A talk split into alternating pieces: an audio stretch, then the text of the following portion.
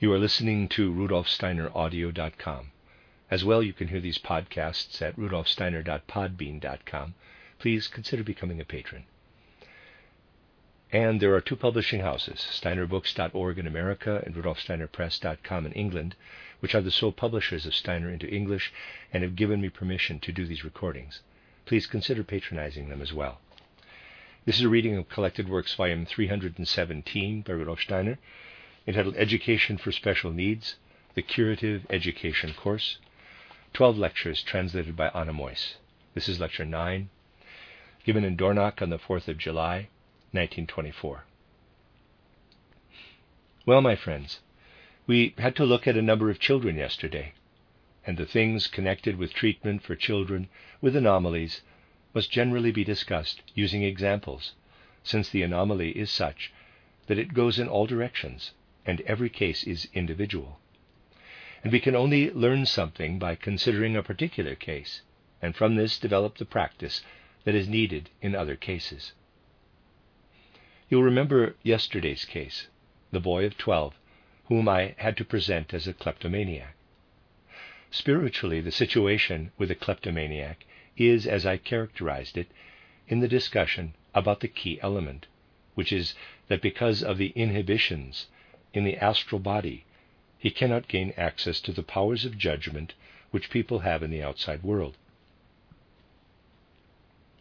You have to consider that where morality is concerned, everything connected with morality, where moral impulses are part of a person's concepts, this only comes to expression within existence on earth. We might say, though people are so superficial today that it tends to be misunderstood, that where earth is at an end and you move out into the supersensible, you'll find no moral judgments like those on earth. For there, morality is self understood. Moral judgments only come in where a choice may be made between good and evil. For the spiritual world, good and evil are simply character traits. There are good spirits and there are evil spirits. Just as we cannot ask if a lion has lion nature or not, so we cannot speak like this of good and evil once we have left the earth behind. That involves a yes or no that can only be considered within the human organization and among people living in its moral sphere. With a condition like kleptomania, it simply is the case that the individual concerned has not developed his astral body so far, and having the inhibitions of which we spoke, cannot develop a feeling for moral judgment. In the case of a boy like this, the situation is that the moment there is something in which he is particularly interested, he sees no reason why he should not make it his own. For he does not understand that it may belong to someone that the concept of owning something means anything, he does not enter so far into the physical world with his astral body that he would have a feeling for such judgments. The phenomenon is exactly the same as when someone is blue blind or red blind and sees the whole world with no blue or no red in it. Where you see a green surface, someone who is red blind sees a blue surface. Where you see a green area, someone who is blue blind sees a red area. It is interesting when a blue blind person paints a wood, for the trees will be red. When you are dealing with someone who is blue blind, you have to paint red trees. Just as there is little point in talking colors when someone is blue blind, so there is no point in, in talking of property or non property in the higher world. A boy like this does not enter into the physical world so that he would be able to connect any kind of idea with things we might say about property. For him, there is the idea of finding something, of being surprised by something, being interested in something. But that is as far as his powers of understanding go. His astral body simply has not penetrated as far as the region of the will but has remained more or less in the sphere of the intellect. And this presents in such a way that the organs of the will, which are on the side, have atrophied.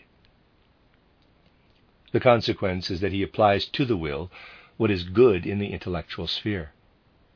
If the same problem arises in the intellectual sphere, the child will be dull, apathetic. If it comes up in the sphere of the will, they are kleptomaniac. An anomaly of this kind is extraordinarily difficult to deal with. You see, in the first place, one is not aware of the problem at the age when it would be important to oppose it firmly. At that stage, children imitate, do what others are doing, and their behavior gives no indication that they have kleptomaniac tendencies. The tendency will only show itself when second dentition is complete. But when that is the case, the child, still not far enough out with his soul on the physical plane, will not yet have what is needed to develop a different feeling for moral judgments, except for I like the good, I dislike evil. Everything is limited to aesthetic judgment. It will be up to the teacher to arouse a feeling for the good in the child, in that the child takes the teacher for his example. This is why in our Waldorf school education we see to it that authority must be effective at this age, that the child looks up to the teacher with natural devotion, and the teachers speak only of the good in such a way that the child develops sympathy, and of the bad in such a way that the child feels antipathy toward it. It is necessary for all this that there is natural authority. If that is necessary for a normal, in quotes, child, it is necessary in the greatest degree for a child such as this one. The best and most effective element in education is that the child is able to trust in the person who is his or her teacher. We have to depend on this more than ever with these children. It is absolutely essential to make that a precondition. Of course, we must not forget in a course like this that attention must be paid to the way a child's development goes, even when one is bringing up young children. If you find that the children develop a particular liveliness and pleasure in what they have learned, the way one learns before the changing of the teeth, when you notice that they are positively luxuriating in skills and knowledge acquired as they learn to talk, you have to remember that something may go wrong there. Children who later become kleptomaniac develop egotism at the most tender age, clicking their tongue, for instance, when they have learned a new word. This is rarely the case with children, but it certainly can be the case with them. One does have to have something of an eye for things, EYE, that may evolve later, for what goes on in the world. For the physician and the teacher, it is therefore much more necessary to develop a feeling for what is going on in the world than it is to know their principles. These should be a matter of course. You see, we should not be like public prosecutor Wolfen in this respect, but must be able to say, quote, it does, of course, depend a great deal on the whole environment of a child as he is growing up. Take the following case. A child has this tendency, which I've called clicking his tongue, the moment he has learned something new. Now, at about the time of second dentition, this pleasure in making acquisitions in the intellectual sphere changes into a distinctly evident vanity, vanity also in other respects. It is a matter for concern when the powerful desire to dress in a special way develops as if indigenous or autochthonous. You have to take note of these things. There are two possibilities.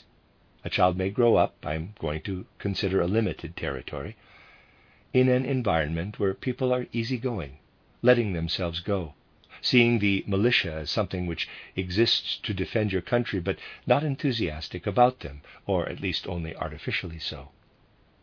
A mood then develops in everyone around the child, between the seventh and fourteenth year in every single case for what one must do, being a member of the human race. The children develop, and if one does not take special care that they have a reference person whom they look up to and love, if one does not take care that they have such a reference person, and at this age it does not always have to be the parents, Then the intellectual disposition slides down into the will sphere and kleptomania may emerge. Let us assume such children are not growing up in an environment where the militia is seen as a necessary evil. These are merely characteristics which I present in the individual case. But grow up in a kind of Prussian attitude, where militarism is not merely seen as a necessity, but where people take real pleasure in it, love to see it, and cling to it. These children will not stay in the family, are destined to go into secondary and tertiary education. They have benefits which others do not have. They will develop the disposition of which I spoke by becoming naturalists, making slides, preparations, reaching out in all directions to get things under the microscope, and so satisfy their longing in a way that is both irregular and regular, giving that disposition full scope. These children enter into an environment where people are not in the habit of stealing, or if things are stolen, they are of a kind where the term stealing does not apply. The kleptomania goes underground then.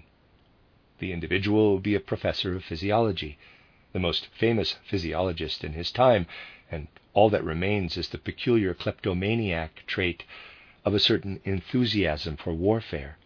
And this will come up in his oratory, a displacement. The images he uses in his oratory will belong to the field of warfare, of fighting battles, and so on. The tendency may, in peculiar instances, turn into a strange kind of vanity. A feeling may remain that the rhetoric figures which that person uses must not be used by another.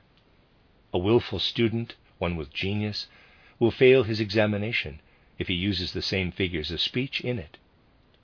And he'll be in worse trouble if he also clicks his tongue.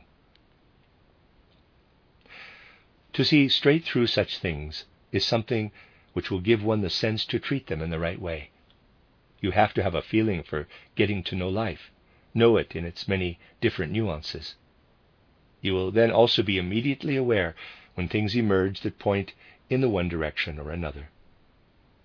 As I said, in the field of psychology, a good remedy is to be inventive and tell the boy a story you have thought up, a story where his disposition plays a role, and you tell him that there are people who do such things, but they fall into a pit they have dug for themselves. To develop this dramatic course of events with great inner enthusiasm, that is something which may well achieve our goal, providing you don't lose impetus in doing so. Medical treatment will also be needed for a boy like this. Injections of hypophysis cerebri and honey. For as you have seen, the temporal lobes have atrophied, and provision has to be made to influence this deformation with powers of growth that go in the opposite direction. Eurythmy therapy will be particularly favorable, providing it is done briskly, letting him do everything by way of vowels with the legs, driving the intellectual element out of the will, and instead driving the vowel principle into the will. You have to understand that thanks to the authority you have, you can get the child to the point where you fully discuss with him the despicable nature of such actions. But you must not do it too soon. You need to present it to his mind, but not too soon, for then you'll kill it all. You have to use invented stories and gradually move on toward this. You see, it is extraordinarily difficult to speak of success with these things because no attention is paid to the successes. But there would be fewer kleptomaniacs if one were to start really early with stories of this kind when symptoms like those I have discussed show themselves. They do always have an effect, but you must not lose patience. You can be sure that if the problem has taken a powerful hold, it will need a very long time before you achieve anything with such a child. Now to the other difficult child, not yet a year old, whom I discussed yesterday, the hydrocephalus. Treatment really was extraordinarily difficult in his case. For, you see, what have we got there? Above all, extraordinary excitability and irritability of the neurosensory system is reflected in the enlargement of the head. We have to see things in relative and not absolute terms. When a figure is constitutionally small, the head may be the size which is normal in a large person, but for him it is a large head. This has to be considered in cases where there is no abnormality. The boy shows abnormality. We have excessive sensitivity and irritability of the neurosensory system, brought about by the conditions I spoke of yesterday with regard to the embryonic element and the combined influences of father and mother. What must we do with this child if he is to be brought to a more or less normal condition? For most of the time in which he lives, one will have to avoid any stimulus to the senses and nerves. We therefore keep the child in a darkened room, a room that has been completely darkened, so that the child is really always in a quiet, dark space, not gaining any impressions. Initially, I did overestimate the possibility of this having an influence, for the child is not yet sensitive to light. He is very slightly receptive to light, so that keeping out light is less important than we had supposed. We must, for the time being, continue to think of keeping the child in quiet, dark surroundings, with as few impressions as possible around him. Then the impulse to wriggle, a will impulse, will be aroused, and we counteract the neurosensory system. This is a first measure to be considered. Another is to influence the senses and nerves with medicinal agents. Gneiss was used in this case, above all to avoid the possible shock effects of using quartz directly, but to disperse the effects of quartz to a degree. With quartz, the forces are very much radiant, spear like.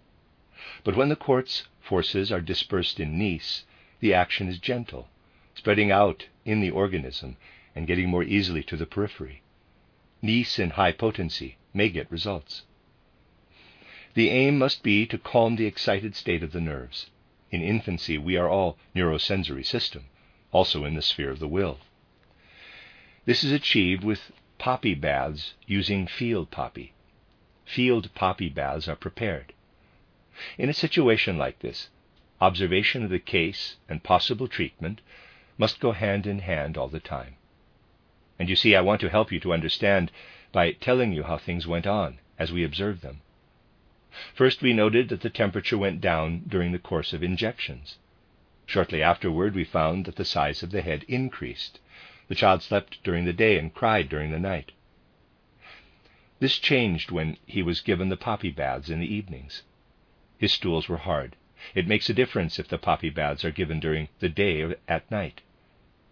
The astral body relates very differently to the physical body at night than it does in the mornings. There is need to regulate the principle which acts on the brain from the digestive system. You can imagine that mother's milk will not necessarily act on a child like this the way it does on another child. Mother's milk is made in such a way that normally its influence goes from the digestive to the neurosensory system. In early March, we therefore stopped giving mother's milk to this child. He was given nectary juices, the contents of the nectaries found in the flowering region of certain plants. This will particularly strengthen the I capital in the region of the will. One addresses the inner individual nature of the child by giving a thing such as this, which develops dynamically in a parasitic way in the flowering region the intention being to bring the I out and let it be active. This did succeed in a way, but when you are dealing with such things, you must be absolutely ready for the right moment. There can be all kinds of reversals, and a layperson may misinterpret this. The child was given nectar for some days. The stools grew softer with this, and the, then diarrhea developed. This stopped when the nectar was discontinued and a kind of crisis developed during the night from 11 to 12 June. The child cried, whimpered, and passed a lot of urine, pressing at every exhalation. Spasms developed in the left leg, tension in the left arm. The fontanelles were stretched tight, his reflexes enhanced. The child went to sleep after hot packs and poppy compresses, and the next day his condition was good. Appetite and stools were all right. Such crises are unavoidable unless one wants to avoid recovery. The things one has to do in the organism also need to discharge at some point. One will then, of course, have to intervene as need arises, which is what Dr. Wegman has done. Following hot packs and poppy compresses, the crisis will end in its usual way. The only advice one can give in that case is not to be taken aback. It may be that in such a situation, everything depends on acting as need arises. One minor experience I gained was when someone told me that the child was very ill. Dr. Wegman did not say anything. I was content, therefore, that things were going the way they needed to. That is the kind of basic mood which must prevail throughout. You may listen when someone who does not know the whole situation has something to say about it.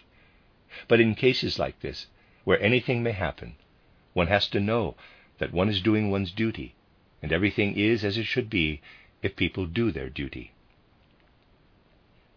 You see, it is always a matter of watching out for crises, but also of knowing that they are bound to develop in such a case. Feelings of compassion or the like will not help you then. Feelings that take one aback in such a case, no. The case must be considered objectively, and one does what needs to be done. Let us move on now with the treatment. For as you know, yes, as we've seen, nothing much can be done with psychological and educational treatment. Psychologically, one can, of course, also have quiet and as much darkness as possible. It is a question, however, of really replacing this tendency of the organism to go toward the watery fluid element with the principle of decomposition. Water does not decompose, but spreads in its fluidity. We have to call up the powers that can bring about decomposition, that strengthen this, and those are the powers found in lead. Lead truly is a highly effective agent for evoking powers of decomposition. Medically, therefore, we have to give a course of lead when we see that proliferating anabolic powers are developing rather than powers of catabolism, the basic phenomenon, when we have such a giant infant before us, is that proliferating powers of anabolism predominate over those of catabolism. A course of lead, especially if given by injection, can be extraordinarily effective. You do have to consider the following when discussing lead and its actions, something people have done for millennia. People who know something about this have been drawing attention to the medicinal actions of lead in the past but knowledge of the beneficial actions of lead has gradually been lost. Today it is, in a strange way, becoming evident in a different context. Consider where the greatest destructive powers are located in the whole of our earth. They are there where radium occurs. Helium is produced from radium using an intermediate transformation product. It can be transformed further under certain conditions. So these are the inner connections. Out there in the cosmos, the tremendous fracture causing forces in lead prepare the substance for themselves in which these powers are concentrated. So, if you introduce lead into the organism, you are taking cosmic decomposition directly into it. You need to consider this. Introduce this into the circulating blood, giving it by injection. In the circulating blood, you have a direct representation of the whole structure of the cosmos. The number of pulse beats reflects the 25,920 years in which the Sun orbits the world. We are taking the destructive forces directly into the organism. We know that the cosmos takes its time before it acts, but when you look into things inwardly, you will, after all, understand that such things can be a help. With this child, we'll need to use that kind of treatment. We have also applied hypophysis as an ointment to the legs to utilize the form giving powers of the pituitary gland's secretion in counteracting deformation. This is the way in which medical treatment is given form. It is, of course, a matter of evoking stimuli so that the medicines may take effect. I'd say we can be glad that we have coped with the first crisis which the boy had in his 11th and 12th month, when he showed the symptoms and signs I spoke of. He will probably have several such crises, and we have to take care that we achieve a cure in a positive sense. For it may, of course, also happen in a negative sense. All this means that we treat not to death, but for life. These things connected with treatment are most delicate, especially where an organ is concerned. Let me just mention that aspiration of the fluid will not meet the case here, for the business will start again of its own accord and get worse. We cannot, of course, be critical of other methods of treatment, for as long as we ourselves are not successful in reducing the size of the head. The case will be particularly interesting, and I have to say that it is indeed quite extraordinarily interesting for me. For whenever I think about the child or see him, it is not only the child himself who comes to mind, but I think of the child reaching the age of 30 and grown in size, which is possible, and the child would be six times the present height, the head perhaps also increased three and a half times its size, and the rest of the body six times. This would be an individual like one I did know as a boy. We were acquaintances. He'd always come to the trains. He had to walk on crutches because his body could not support the head. The muscles used for walking were underdeveloped.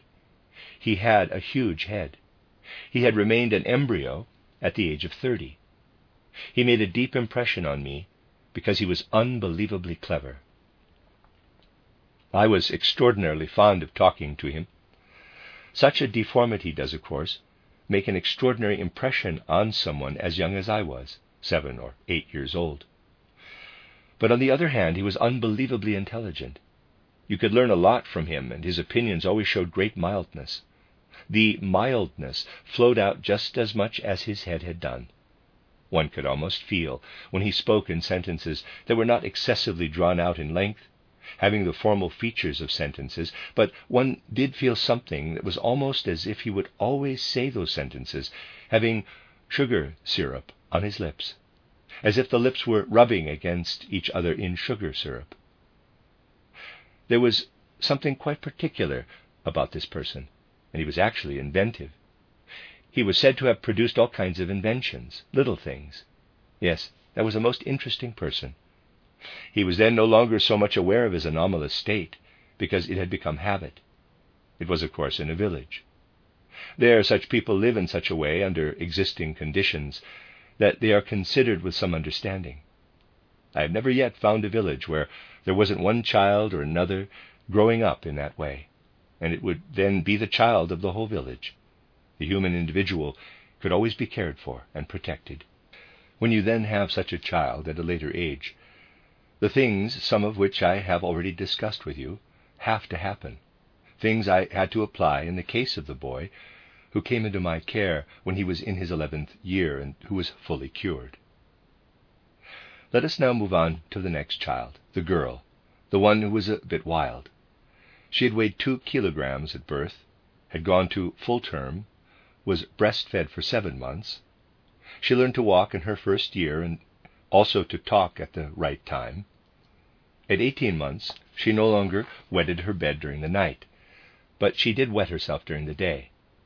At three and a half, she had influenza with headache and a high temperature, and three weeks after that, the measles. Her mother had influenza at the same time and was excitable. The child's appetite is poor. She sometimes has restless dreams. It is the kind of normal and abnormal child one often sees, normal and abnormal. And it will, above all, be necessary to take care that the astral body develops in such a way that it intervenes harmoniously in the ether body and in the physical body. We always achieve this with arsenic baths as an external application, and occasionally with arsenic given internally. It harmonizes the relationship between astral body, ether body, and physical body. Arsenic is supported, to allow it to act fully, by applying packs to the feet before and after the bath, using mustard juice, grated horseradish. Please note that in such a case where you are doing packs with horseradish, you have to grate the horseradish immediately beforehand, using freshly grated horseradish. It loses its effectiveness if left to sit about for hours.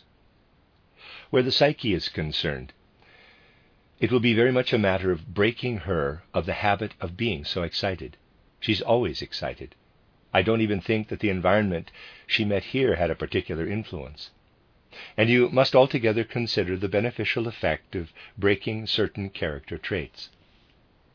Much will be achieved with such a child by getting her to quieten down when she listens to things where she otherwise will easily be excited, even if one has to use mechanical means.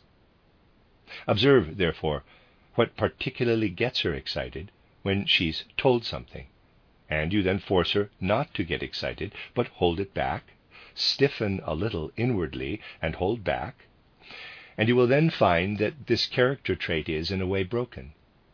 Instead of excitement, she'll show tiredness when a story is told. You let the tiredness take effect for one or two weeks and then let her be for a time, treating her like any normal child. Some of the excitability will then return and one needs to re- treat her again. The treatment must be done with pauses in between, for there'll be a reaction if you keep on with it. The slight depression, the tiredness will turn into bodily states of depression if you take it too far, and you are likely to ruin the child. You see, in principle, I have been able to show how you need to proceed with these children also psychologically. You have to have the sense to take note of what is there and understand that mental anomalies are symptoms for whatever is going on in the child, for some way in which the ether body, astral body, I organization, and so on is behaving. I am saying, quote, and so on, close quote.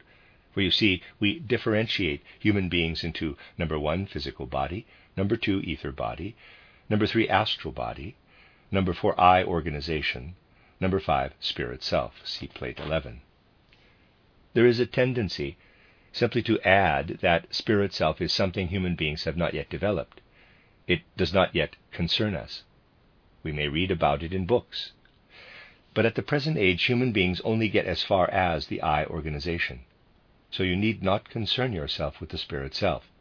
Well, my friends, that is not how it is. Human beings go as far as the I organization, but not all entities we have to do with go only as far as the I. We are definitely, especially when dealing with growing children, dealing with entities that go as far as the spirit self being ahead of human evolution. To develop such a thing as Waldorf education, if it is to be alive, we must appeal not only to the people we employ there, but also to spiritual entities that have developed further than human beings, clearly showing evolution as far as the spirit self. We are dealing with a particular kind of such entities, especially in the case of growing children. These are the spirits called genius of language. If it were left to humanity to pass language on to the next generation, all human beings would shrivel away. Something lives in speech and language that has its own essential nature, just as people do. Spirits live in the speech and language that reaches people. Spirits that have developed the spirit self as much in their ordinary life as human beings have their I organization. These spirits inspire us. They live in us because we speak. Consider how we have to develop a speech art in eurythmy so that there can be visible speech. We do not at all encompass speech and language.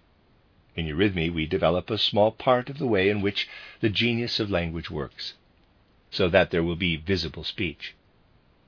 Consider how in eurythmy therapy we appeal to whatever these spirits are able to achieve with the spirit self in man by intuitively giving impulses to the human will.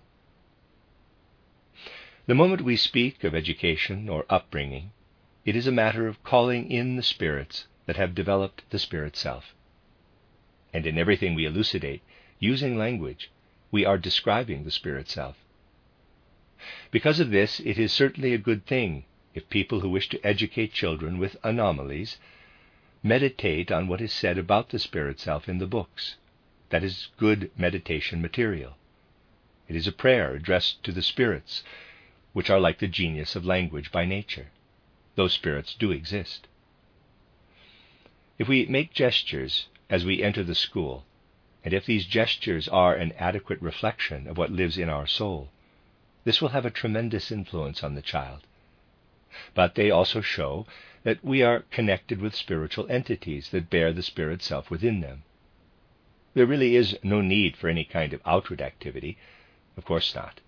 These things must appear as objective as the infant's crisis must be taken objectively.